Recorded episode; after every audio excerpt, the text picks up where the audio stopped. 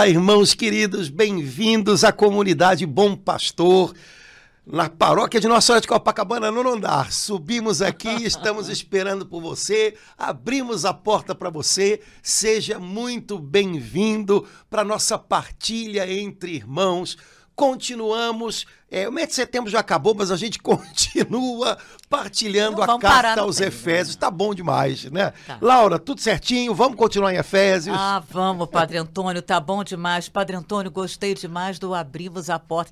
Lembrou até aquela encíclica do São João Paulo II, Abrir a Porta. Gostei demais. Vamos abrir. Estamos com as portas abertas aqui no nono andar e também, né, as portas do coração. Com certeza. Essas, então, escancaradas. Muito bem. Irmãos, a gente está compartilhando a carta aos Efésios, que foi o texto bíblico, né, que a CNBB propôs para ser meditado durante o mês de setembro nas nossas comunidades, paróquias, círculos bíblicos, grupos de partilha. E o negócio está tão gostoso que passou setembro e a gente continua na carta aos Efésios sem pressa nenhuma, né? E Fomos caminhando, caminhando, chegamos no capítulo 4 e na, no nosso encontro passado, nós vimos que o capítulo 4 tira conclusões para nossa vida como irmãos, como igreja de Jesus, daquilo que é o grande propósito do coração do Pai: reunir em Jesus todas as coisas, restaurar em Jesus a comunhão, a reconciliação entre todas as coisas. E aí o apóstolo, no capítulo 4, já tirando conclusões para a nossa vida diária, nos fala da unidade na igreja. A igreja, o corpo de Cristo na terra, deve ser um ambiente de comunhão, de unidade, de partilha de dons, de perdão, de reconciliação. E é um pouquinho sobre isso que a gente está conversando já desde a semana passada. Laura, acho que vale a pena a gente continuar do pontinho onde a gente parou, né? Que foi a no versículo 7. No 6. É, é terminamos o 6, vamos para o 7. Não é? Acho que vale a pena a gente prosseguir a partir daqui. Vamos. Né? Vamos. Então, diz o apóstolo assim no versículo 7 do capítulo 4 de Efésios: Mas a cada um de nós foi dada a graça segundo a medida do dom de Cristo. Queria parar aí, ele, ele, ele, depois é, destrincha um pouquinho isso usando uma passagem é, do livro dos Salmos, né? Salmo 67, falando hum. é, da vinda do Senhor e da sua ascensão, que abre para nós com portas de graças, mas lembrando, o tema principal dessa parte do capítulo 4 é a unidade da igreja. E falando de unidade, é interessante porque aqui o apóstolo insere o assunto diversidade. A cada um de nós foi dada a graça segundo a medida do dom de Cristo. Eu compreendo que o apóstolo Paulo está dizendo então assim para a gente: somos um corpo, fazemos parte como membros uns dos outros é, precisamos aprender a viver e a trabalhar conjuntamente, mas cada um recebeu graça ou dom ou presentes de Deus segundo a medida que o Senhor lhe quis conceder. Ou seja, nós somos um, mas nós não somos iguais. É, nós trabalhamos juntos mas o segredo é fazer com que os nossos dons, que são diferentes, se complementem e trabalhem conjuntamente. Então é como se Paulo estivesse dizendo: na unidade, ou melhor, para que a unidade floresça de maneira positiva, é preciso que dentro dela seja respeitada, acolhida e bem aproveitada a diferença dos nossos dons. Nossas diferenças, em princípio, não são um problema, mas fazem parte da riqueza da unidade da igreja, do corpo de Jesus na terra. Padre Antônio, é, esse eu estava querendo assim, né, compreender exatamente esse significado e o senhor começando a puxar pela pelo principal da epístola e de, especificamente desse capítulo 4, que é da unidade, é, ficou, nos ajudou, ficou muito rico, né? A unidade da igreja, ela é realizada, mas com a, a graça, é, os dons que Deus distribui para cada um de nós, sem excluir ninguém, a cada um. Depois, no, logo no versículo seguinte, ele vai falar de cumulou de dons, lembrando muito o capítulo 1, né? Sim. Que fala muito em é, cumular, não, não sei se usa essa própria, esse próprio verbo, mas que fala um, outros semelhantes. Então, aqui, quando ele. É, eu acho que isso leva a gente a pensar, bom, então, peraí. É, dom, então Deus deu não, ao Padre Antônio, deu ao A, deu ao B e deu a mim também. Exato. Esse é o segredo. É aprender a reconhecer os dons que o Senhor nos confiou Lembrando, como diz Santo Agostinho, que quando Deus confia um dom a mim, é para você. É para beneficiar a você. E, e vice-versa, né? Então, os dons que são seus, eu não preciso invejá-los, porque Deus colocou nas suas mãos para servir a mim. E é, é, fundamental que cada cristão perceba, descubra e ponha a serviço os seus dons. Existem coisas que Deus quer fazer através de você e não quer fazer através de mim. e quando a gente descobre isso, com humildade, com espírito de serviço, a gente pode fazer muito bem aos outros, né? ao lugar onde Deus nos colocou. É, o segredo, talvez, em primeiro lugar, seja esse: reconhecer que todos nós somos herdeiros dos dons de Deus. Nenhum de nós é indigente de dons. Agora, o segredo depois disso é lembrar: os dons que Deus me confiou são para servir. Portanto, é, os bens que Deus me deu são para que eu seja bênção para outras pessoas. Aí, então, nossa, eu não tinha pensado, feito essa relação ainda. É, aí, isso é que é a unidade da igreja. Então, eu nunca tinha relacionado a unidade com os dons dessa forma. Então, Deus distribui os dons para todos os seus filhos, para cada um, jovens, idosos, todos, todos. E para que um use para o outro e assim a unidade da igreja é realizada. Exato. A ah, unidade da igreja está baseada ah, sobre o fato de que nenhum de nós é autossuficiente. Hum. Né? Nenhum de nós se basta. Uhum. Deus não confiou a sua obra a uma pessoa só. A obra de Deus ela é realizada é por uma comunidade, por um nós. Uhum. É, que ele se encarrega de fazer nascer né, quando é, dá a cada um a medida da graça segundo o seu desejo, segundo o seu coração. Então, lembrar bem disso, né? nenhum de nós é autossuficiente. Quanto mais cedo a gente compreende isso, mais cedo a gente coloca em ação, em movimento, essa dinâmica da unidade.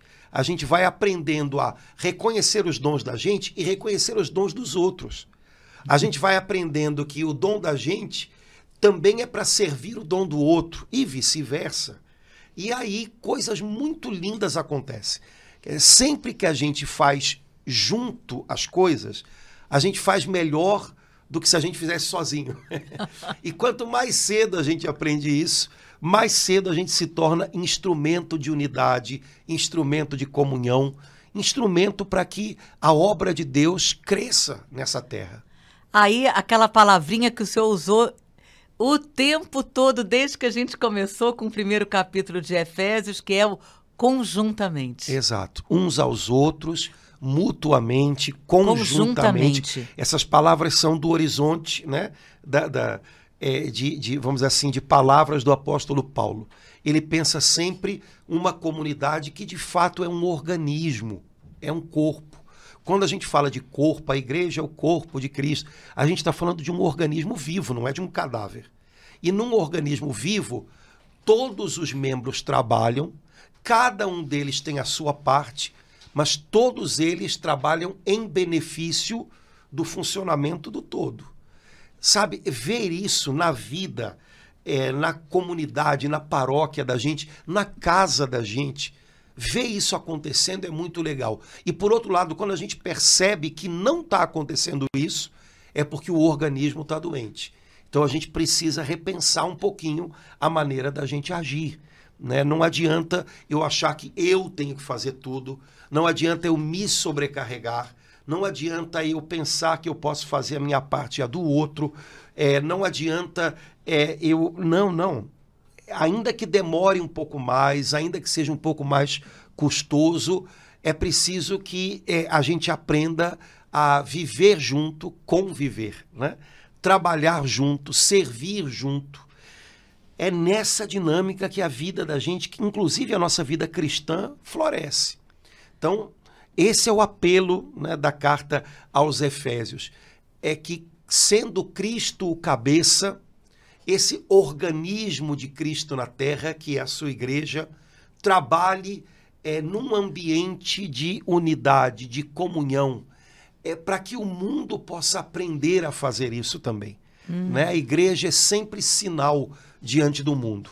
É quando ela é obediente ao seu Senhor, ela é um sinal positivo. Alguns dos seus membros podem ser desobedientes e causar escândalo. Hum. É um sinal negativo, né? É um contra-testemunho. Mas quando nós somos obedientes ao mandato do Senhor, nós somos um sinal para o mundo. Né? O mundo entende, olhando para a gente, que pode ser diferente né, que a gente pode ser diferente e ainda assim caminhar junto.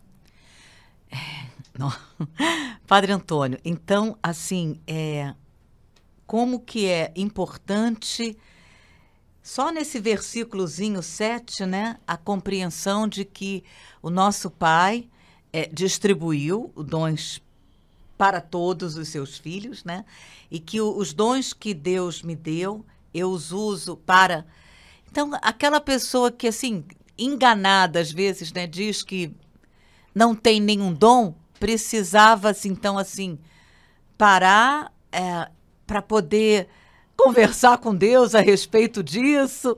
Como assim? O outro tem dom e eu não tenho? É, pois é. Eu, aí eu vou jogar para o outro lado. Também a pessoa que pensa que não precisa de ninguém. Ah. tem que repensar um pouquinho as histórias, né? É, tanto o, o, o erro de que eu não tenho nada a oferecer, ah, tá. como o erro de que eu não preciso que ninguém me ofereça nada. Hum. São dois erros que parecem estar em duas pontas diferentes, mas no fundo eles se tocam. Hum. Porque tanto uma pessoa quanto outra acaba é, é, não se envolvendo, não se comprometendo com o corpo, com a vida em comum, seja em casa com a família, seja na igreja, seja no ambiente de trabalho.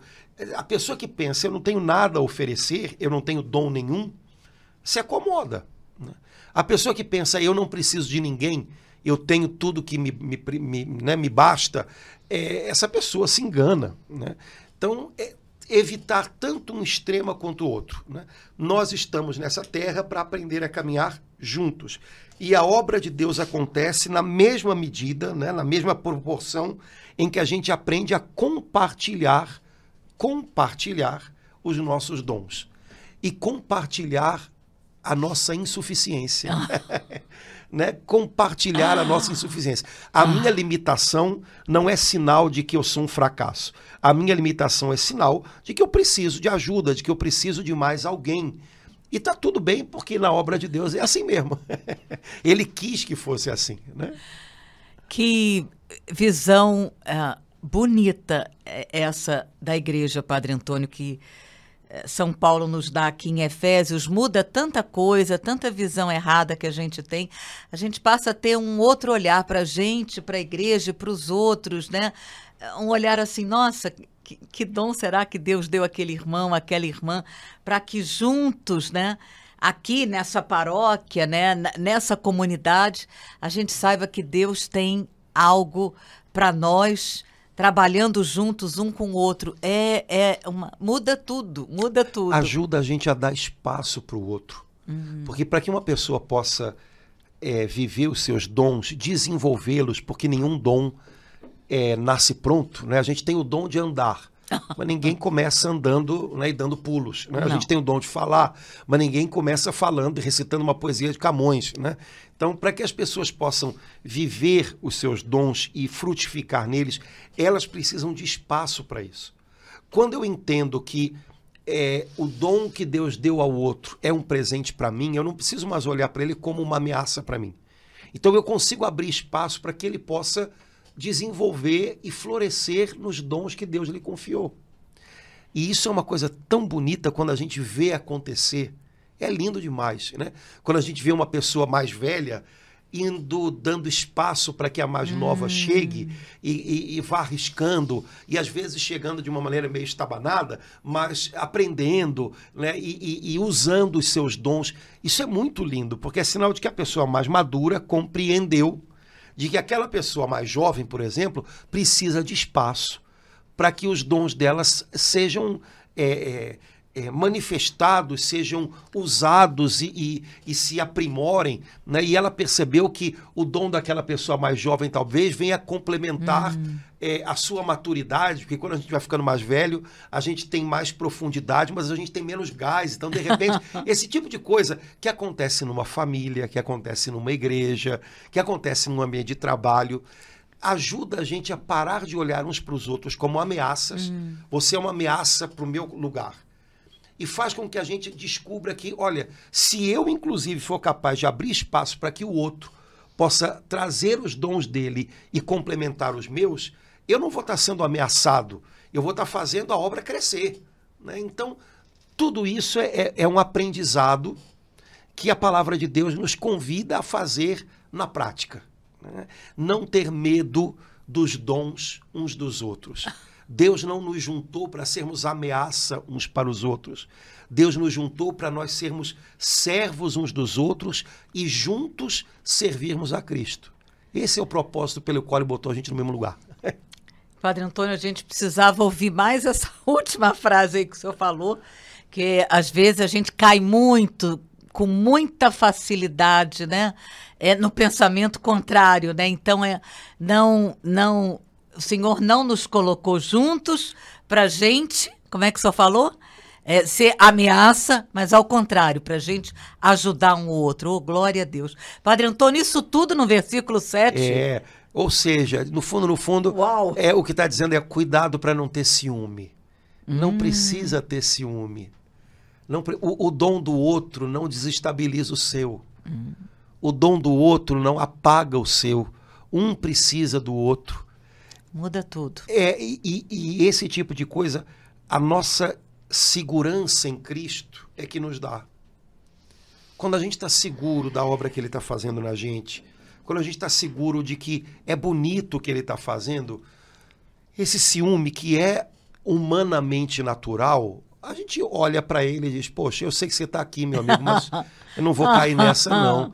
Que eu sei que se eu der vazão a isso, eu me isolo, eu empurro o outro para fora, eu não eu, eu empaco a obra de Deus. Então, alto lá, não vou entrar nessa, não. Vou abrir mão do ciúme, de curtir o ciúme para viver uma experiência nova, viver a experiência de experimentar que algo novo está vindo quando chega alguém com os seus dons e que isso não apaga os meus dons. Isso faz com que os meus dons se aprimorem com os dos outros. Pronto, calma, vamos por aí, que talvez seja o caminho mais sereno para nossa alma e certamente para a obra de Deus é o caminho mais proveitoso. Padre Antônio, é, o Espírito Santo acabou ah, nos levando. Eu sinto assim que é essa. A gente precisa muito ouvir isso que o senhor acabou de falar.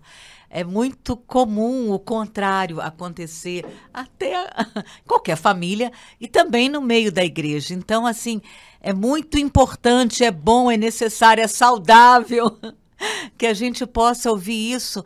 Até para a gente não se assustar quando, meu Deus, eu estou com ciúme, será que isso já é inveja que eu estou. Então, e aí a gente não sabe o que fazer, fica com vergonha, ou então a- aí a coisa aumenta. Então, é, é muito importante a gente ouvir isso para a gente poder é, não ficar assustado quando acontece com a gente, né? E também ter, assim, poder conversar, dizer para o ciúme, Você não vai me assustar, ou para, às vezes, se chegar ao ponto de tornar inveja. E também, se a gente perceber da outra parte, poder também não ficar escandalizado. Eu acho. Foi muito bom porque é necessário a gente ouvir isso. Porque, às vezes, é, o inimigo das nossas vidas, das nossas almas, né? Não tenta por aqui e vai tentar aí, e isso fica. Hum, é, ele, ele, tenta a gente nas nossas inseguranças, né? E aí, é, uma das nossas inseguranças, é, ou uma boa parte das nossas inseguranças, se manifesta no ciúme. Quer dizer, é, o, que, o bem que há no outro desestabiliza o bem que há em mim, né? O bem que há no outro me faz mal, no fundo, no fundo, por insegurança. É, quando nós olhamos para Jesus e para as maravilhas que ele faz na gente, isso nos dá segurança. Então eu consigo olhar para o bem que há no outro sem medo de que ele abafe o bem que Deus faz em mim. O que não significa que na prática eu não vá perceber algumas mudanças. Por exemplo, né? É, se chega uma pessoa nova no trabalho, né? imagina, né? Uma diretora numa escola, chega uma professora nova, talentosa, ou é, na igreja, o responsável por um serviço, chega um irmão talentoso para ajudar. É, se ele chega, se ele é bom em fazer algo, é natural que, por exemplo, é, as pessoas dependam um pouco menos de mim. Ou então que eu tenha menos atividade do que antes, porque afinal agora eu posso dividir com mais alguém. Então, houve uma mudança? Houve. Mas eu não preciso ficar desestabilizado com isso como se fosse uma mudança que vai me, me jogar para baixo. Eu não preciso ter medo de ser esquecido, eu não preciso ter medo de ser comparado. Não, simplesmente tem mais alguém agora. Então, não é que o trabalho vá é, é, ser prejudicado. Ou... Não, não. É, eu posso talvez estar menos em evidência, eu posso talvez estar menos é, sobrecarregado é simplesmente porque tem mais com quem contar. Não é uma coisa ruim. Não é uma coisa ruim. Humanamente, se a gente se deixa levar pelo ciúme, a gente considera uma coisa ruim. Ah, eu antes todo mundo vinha me procurar. Ah, antes eu fazia tudo e do jeito que eu fazia era melhor. É, tá, mas aí eu tô olhando tudo com os óculos do ciúme, né? Uhum. Então o outro chegou, o talento dele ou o dom dele ameaça o meu. Então se eu agora não sou o último biscoito do pacote, isso é uma coisa ruim, né? Não, não é ruim. Simplesmente há mais pessoas com quem dividir o fardo. Isso não é ruim, isso é bom. Aproveita isso, cara. Aproveita para fazer o trabalho crescer. Oh. Aproveita para fazer a obra de Deus crescer. Sabe? É essa liberdade interior. Uhum. Ah, quando a gente perde, é sinal de que a gente se perdeu um pouquinho da ah. direção de Deus para a gente e está se deixando levar, está se deixando dirigir por coisas muito nossas. Né? Então, liberdade interior é sinal de que a gente está sendo conduzido pelo Espírito Santo. Quando a gente perde isso, é sinal de que a gente está dando muita bola para a carne, para o ciúme, para a inveja, o nome que tiver o bicho. Né? E aí, quando a gente descobre o nome, como a gente fala, quando a gente dá nome aos bois, metade do problema já foi embora. Padre Antônio, no capítulo anterior, ou, ou no outro, é, eu acho que a expressão que ele usa aqui, eu gostei dessa liberdade interior. Ele usou grandeza de alma, né? É, grandeza de alma, generosidade, né? É, espaço no coração. Né? Uhum. É, enquanto a gente mantém isso, a gente está saudável. Se a gente se perde disso, é porque talvez a gente esteja dando muitos ouvidos é, a essas coisas que não devem nos espantar, porque são as nossas coisas. Isso é o, é o velho que a gente já conhece, né? É o que a gente sabe que é capaz quando está sem a direção de Deus. O novo é o que Deus pode fazer na gente. Então vamos dar mais atenção para isso. Né? Laura, é, no versículo 11 tem uma coisa que eu gosto muito. Vamos ver se eu consigo me fazer entender. Alguém pode achar, tá, mas e aí? Há uns, bom, Continuando o mesmo argumento, Deus deu a sua graça segundo a medida do Sim. dom de Cristo Aí a cada um. Ele agora vai especificar, né? Isso. né? A uns, versículo 11, ele constituiu apóstolos, a outros profetas, a outros evangelistas, pastores, doutores. Para quê? Então, o que, que eu entendo nessa passagem? Veja, o modo como na igreja o exercício do serviço à comunidade é, foi se estruturando do ponto de vista hierárquico, do ponto de vista é, da fidelidade ao, ao desejo de Jesus de que houvesse pastores, sacerdote na sua igreja, fez com que é, alguns títulos, alguns nomes de serviços, de ministérios, prevalecessem. Então, ao, logo no, no, no iníciozinho da igreja, prevaleceram, por exemplo, o nome de bispo, uhum. episcopo, uhum. o nome de presbítero, uhum. que é o que nós usamos até hoje para falar dos padres, hum. o nome de diáconos, que existem até hoje, né, permanentes ou transitórios. Agora, isso não significa que todas as maneiras de servir na igreja se resumem a esses serviços que compõem a hierarquia da igreja. Hum. É, hoje a gente está acostumado a, esse, a, uma frase, né? uma igreja toda ministerial. Ou seja, uma igreja na qual todo mundo tem dons que são colocados a serviço. Uhum. Aqui nesse trechinho da carta aos Efésios, se fala de alguns tipos de serviço ou de ministérios que podem ser exercidos por pessoas que têm é, o dom do ministério ordenado, como bispos, presbíteros, diáconos, e alguns serviços, alguns ministérios que podem ser exercidos por qualquer batizado, uhum. mesmo que não seja ordenado. O que eu acho interessante nesses títulos que são usados aqui hum. é que eles, talvez melhor do que outros, parece que identificam é, o jeito das pessoas. Hum. Vou, vou, dar um exemplo. São Paulo diz aqui: a uns Deus chamou para serem profetas, a outros evangelistas. Profeta, a gente está muito é, é, acostumado a lembrar dos profetas do Antigo Testamento. Uhum. Né? Ou então, mais ainda, menos do que pensar nos profetas do Antigo Testamento, a gente está acostumado a pensar que profeta é o Nostradamus, né? Ou que não, que não profetizou nada, né? Mas que a gente imagina que é uma pessoa que adivinha o futuro, uhum. né? Quando, na verdade, na linguagem da Bíblia, profeta é alguém que ouve Deus, recebe de Deus direção para um grupo, para pessoas, e muitas vezes recebe de Deus correção de rota, correção de direção. Isso significa que o trabalho do profeta, às vezes, é chamar atenção, hum. é mostrar esse caminho não é bom, é mostrar, olha, Deus está querendo consertar isso daqui.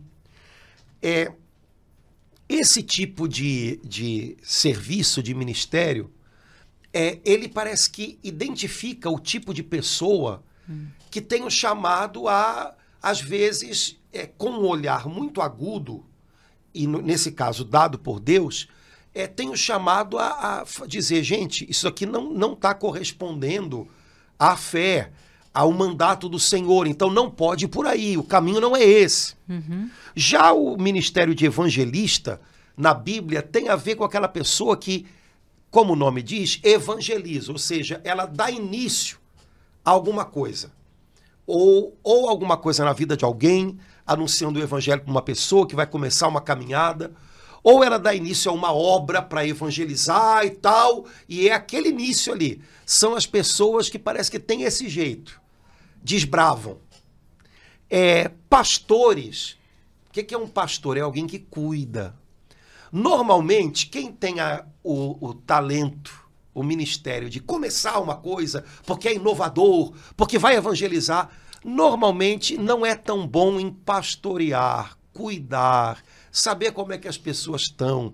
Por outro lado, quem tem esse chamado a ser pastor, ficar junto, ouvir, ver como é que o outro caminha, nem sempre é muito bom em ter iniciativas desbravadoras. Uhum. É, depois, doutores são aqueles que têm a, a tarefa de ensinar, de é, deixar princípios no coração das pessoas, tem toda uma maneira de falar e de ser que, sabe, é para educar o outro. É, uma pessoa que é desbravadora, normalmente ela não tem muito esse perfil de ordenar aquilo que diz, ordenar aquilo que faz, para que os outros aprendam. Então, na verdade, cada um desses ministérios, né, ou dessas tarefas que o apóstolo Paulo apresenta aqui, a impressão quando eu leio hum. é que mostra um perfil de pessoa uhum. ou um perfil de dom uhum. que a igreja precisa. Ninguém tem todos esses dons ou todos esses perfis É. junto. É, uma comunidade precisa de gente que desbrava, mas também precisa de gente que cuida. Uma comunidade precisa de gente que é, aponta e diz: olha, isso aqui não está legal, olha, esse caminho não é bom. E precisa de gente que ensine. Olha, gente, a nossa fé é assim, assim, assim.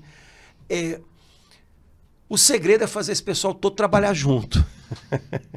Esse é o segredo. Esse é o segredo da unidade, né? E aí a gente poderia entender um pouco, trazendo isso pra gente, entender um pouquinho. Ah, eu acho que eu tenho mais chamado assim meio que para evangelista. Eu gosto de coisa nova. Quando as coisas entram numa rotina, eu tenho que acompanhar. Eu já tenho mais dificuldade. Não quer dizer que eu não possa fazer, mas já, já exige mais de mim. Mas quando precisa de uma, ah, então eu já sei que é, eu sou assim. A minha comunidade precisa disso. Mas a minha comunidade também precisa de pessoas que saibam pastorear e eu tenho que respeitar o trabalho delas, eu tenho que respeitar o jeito delas, porque senão a gente vai viver inventando moda e não vai dar continuidade para nada. Ou então, ah, eu tenho mais esse perfil do pastoreio, do cuidado, eu gosto de sentar, saber como é que foi e tal. É, mas eu não gosto muito desse negócio de inventar moda, inventar coisa. Mas eu sei que na minha comunidade precisa ter gente que faça isso. Então eu tenho que dar espaço para quem tem jeito para inventar coisa, criar coisa e não esperar deles mais do que eles têm para oferecer, mas aproveitar ao máximo esse esse temperamento, esse dom de empreendimento que algumas pessoas têm. Quando a gente sabe fazer cooperar pessoas com perfis diferentes, com dons diferentes, rapaz, uma igreja, por exemplo, dessa ninguém segura. Ninguém segura. O problema é quando a gente quer reduzir tudo ao dom da gente. Então, na minha igreja só vai ter gente que vai ter iniciativa, evangelização, e não vai ter ninguém para cuidar. Vai ficar manco, né? Ou então na minha igreja só vai ter mestres, a gente vai ensinar, ensinar, mas não vai ter profeta. A gente para dizer, tá errado, não é assim, Senhor, tem misericórdia. Não, não, não. Ah, isso vai ser só aquele negócio do aprender, né? E tu... é, quando a gente percebe que essa turma toda pode agir junto e um complementando o outro, ou seja, um abençoando o serviço do outro e um entendendo a limitação do seu próprio serviço para dar lugar ao outro, cara, uma comunidade dessa vai explodir, vai fazer o evangelho de Jesus fecundar muito o lugar onde ela está. Não sei se eu me fiz entender. Fez. Fez. E, e me fez entender ah, o, o, o versículo seguinte, que isso tudo é. Sem isso, não tem aperfeiçoamento no cristão. Fica tudo manco, fica tudo faltando um pedaço, ah, uma missão não cumprida aqui, é, um, um dom só aqui e os outros. Aqui ele relaciona um, dois, três, quatro, cinco, três, né? aqui, mas fora os outros que o Espírito Santo. Exato. Então a gente entende que isso é para o aperfeiçoamento dos cristãos. É, É, ele, ele, é, existe uma outra tradução que diz isso é para a capacitação dos santos.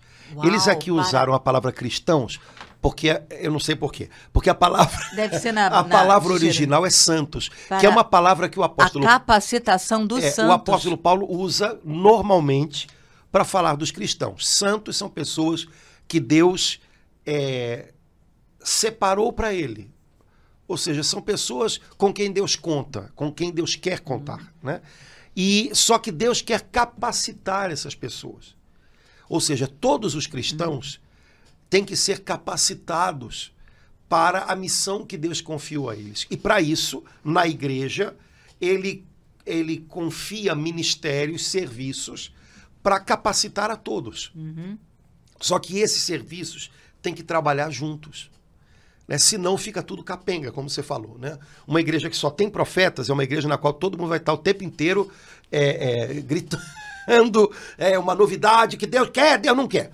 Né? Uma igreja que só tem mestres vai, ser uma, vai virar uma escola, vai virar um, uma academia. É Uma igreja que só tem evangelistas vai ser uma igreja onde vai ter um monte de coisas começando, mas E nada nenhuma- prosseguindo. Ou uma igreja que só tem pastores é uma igreja que vai morrer nela própria.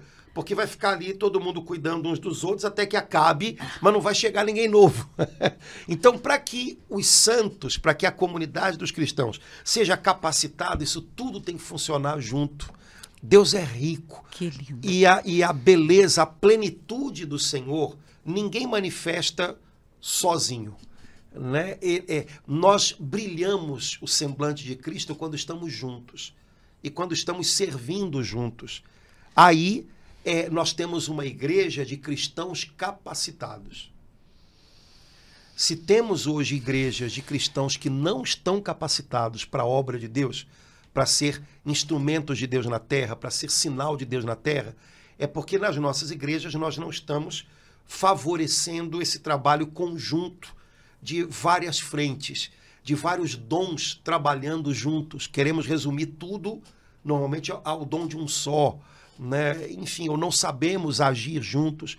Quando numa igreja a gente sabe trabalhar junto, os dons se, se complementam uns aos outros, aquela comunidade inteira vai amadurecendo e vai sendo capacitada para ser usada por Deus, onde o Senhor vai colocando cada um. Uau!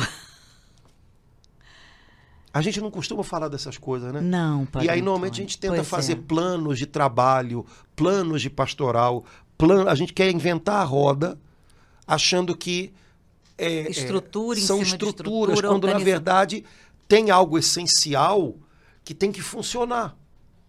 Né? É essencial, portanto, é uma questão de princípio, mas tem que funcionar, tem que ser, tem que injetar vida nos grupos, nas comunidades da gente. Né? Me parece que essa parte aqui de Efésios, ela está falando um pouquinho disso. De estrutura de igreja, né? Como viver é, como organizar, não. Aí a gente vê que algumas vezes a gente faz muita coisa errada, Padre. É, não é nem que faça, a gente é, quer fazer coisas, a gente quer, a gente quer fazer, a gente quer aplicar remédios, assim, fórmulas, mas nem sempre levando em conta que a fórmula Deus vai inspirar. O negócio é, são os princípios estarem acontecendo. E se os princípios como esse daqui, da cooperação dos ministérios, não acontece, a gente acaba fazendo uma comunidade inteira ser moldada, às vezes, de um jeito só. Sabe? Então, é uma comunidade inteira de pessoas que é, não têm ardor para evangelizar, porque é, é, ali não há evangelistas que animem uhum. a comunidade a ser ousada, a falar de Jesus para quem não conhece. Né? Ou então uma comunidade onde as pessoas não são é, ajudadas a pastorear, a cuidar, porque ali tem evangelistas que o tempo inteiro estão imaginando uma nova maneira de falar, de começar a falar de Jesus, mas não tem pastores que ensinem as pessoas a serem cuidadas e cuidar de outras. Então, quando esses trabalhos, esses perfis de ministério, de dom, quando eles são é, usados conjuntamente, a comunidade vai se tornando uma comunidade é, é, que, que aprende a ter uma certa integridade. Né? E aí, trabalhando conjuntamente, sabendo que uns têm mais jeitinho para uma coisa, outros têm mais jeitinho para outra, mas trabalhando juntos, a gente consegue fazer um serviço de amor muito mais inteiro, né? ali no lugar onde Deus nos colocou. Porque isso tudo é muito concreto, né? Então, é uma comunidade que serve pessoas concretas, num lugar concreto, numa cidade concreta, num bairro concreto. Então, ali a gente consegue fazer um serviço de amor mais no visível. No lugar onde Deus nos colocou. No, de uma maneira mais visível. Né? É, é isso que é, o, o versículo seguinte, 12, está dizendo, né? Para o aperfeiçoamento, aperfeiçoamento o senhor falou, para, para a capacitação, capacitação dos, dos santos, santos e para o desempenho da tarefa que visa a construção do corpo de Cristo. Muda tudo. Uhum é para a construção do corpo de Cristo, né? uhum. né? Não para minha construção. Não, não é o meu reino pessoal, não é né? Não é até isso. Até que é, há um espaço aí, há um processo aí, uhum. esse até que todos tenhamos chegado à unidade da fé e do conhecimento do Filho de Deus. Mais um, mais um passo aí, até atingirmos o estado do homem feito à estatura da maturidade de Cristo. Eu nunca tinha entendido isso aqui como passos, processos, né, Padre Antônio? Que demora um pouco, é, né? O alvo está no final, a maturidade de Cristo. É. Ou seja, até que nós, como corpo e como pessoas, é, tenhamos chegado à maturidade de Cristo. Ou seja, a maturidade é a, é a idade da vida em que um homem e uma mulher estão prontos para gerar vida. Hum. Então, é, a maturidade de Cristo é permitir que Cristo cresça de tal maneira em mim e na minha comunidade, na nossa comunidade, que ele esteja é, numa, numa situação tal de, de preenchimento do nosso ser, de, de crescimento em nós e na nossa comunidade, que ele possa gerar a vida divina através da gente. Padre Antônio, essa, essa palavra que o senhor disse que é o, é o, ponto alto, a estatura da maturidade de Cristo. Hoje em dia, a gente vê tanta. É, no Instagram, nas redes sociais, né? algumas vezes até na, nas TVs, né? a maturidade humana. Aqui a gente está falando maturidade. Essa maturidade cristã, né, que inclui a maturidade humana, né, que é o objetivo final é, aqui nesse momento de Efésios, né? Isso é um desejo, creio, de cada batizado. É, precisa passar por todo esse processo desde o primeiro, sem, sem essa visão do corpo de Cristo, a gente não alcança, né? Como a criança, né?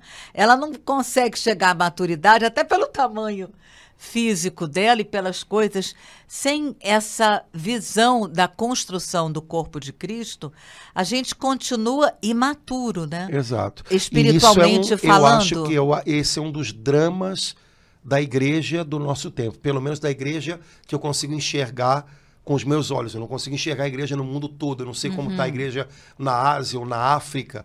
Uhum. É, mas a igreja que eu enxergo, o grande drama é o risco que a gente corre de não viver uma vida cristã é, nas nossas comunidades, não apresentar a vida cristã às pessoas como um processo de amadurecimento em Cristo ou amadurecimento de Cristo em nós, né? de tal maneira que ele cresça em nós ao ponto de gerar vida, a vida divina através de nós. É, o risco que a gente corre é apresentar para as pessoas é uma vida cristã que não tem compromisso com a edificação do corpo de Cristo, mas tem compromisso com nem tanto as necessidades, mas os desejos que quase às vezes beiram os caprichos de cada um. E se eu reduzir a vida cristã de uma pessoa a isso, a minha ou a de quem eu tenho a tarefa de é, fazer caminhar junto comigo, eu estou dando um tiro nisso aqui tudo. Eu tô estou inviabilizando isso daqui. Então, o grande desafio que a gente tem hoje é de apresentar uma evangelização relevante, ou seja, que fale ao coração das pessoas, que tenha sentido para aquilo que são as, os anseios e as necessidades reais mais uhum. profundas delas, mas que ao mesmo tempo manifeste que o caminho que a gente começa com Cristo é um caminho de maturidade, ou seja, é o caminho de construção do corpo de Cristo, não um caminho de comprometimento cada vez maior com os meus caprichos, de tal maneira que até Deus meio que existe para isso. Né? Mas é um caminho de saída de mim mesmo. Né? É conseguir ajudar as pessoas a fazerem esse caminho. Eu acho que hoje, pelo menos é, é, é o modo como eu entendo, é talvez um dos grandes desafios nossos. Não adianta querer botar isso pela goela das pessoas, né? É, e aí, quando você quer fazer isso colocando pela goela, você acaba tirando a beleza, uhum. a simplicidade, o, o, o elemento tocante do evangelho. E por outro lado, também não adianta querer manter o elemento tocante do evangelho, afetivo do evangelho, às custas uhum. é, daquilo que é o, o, alvo dele. Que é um alvo que se consegue por um caminho que às vezes é exigente e doloroso. Né? É, a gente sabe que o pessoal falava antigamente da dor do crescimento, né? É. Quando a gente está adolescente, às vezes doem as articulações. Tem tá crianças tá que né, sentem, né? é. Uma, uma, um amadurecimento. Então, é, é, conseguir conjugar essas coisas é um grande desafio. Mas, repito, são princípios bíblicos, né? são princípios da vida cristã é, integral. Se a gente se deixar guiar mais pela palavra de Deus, pela, pela fé da igreja, né? pela, pela tradição viva da igreja, a gente vai acertar mais. Ainda que seja com uma linguagem, com um jeito que diga algo às pessoas de hoje. Uma coisa não tem que brigar com a outra. Padre Antônio, eu preciso ler o seguinte, porque enquanto o senhor estava falando, foi uma luz aqui, né? Meu Deus, isso tudo para que a gente não continue criança ao sabor da onda. Ai, agitado por qualquer sopro de doutrina, ao capricho, uau, da malignidade dos homens e dos seus artifícios enganadores. Nossa, São Paulo é, coloca todo essa, esse caminho de maturidade cristã, porque sem isso a gente fica assim.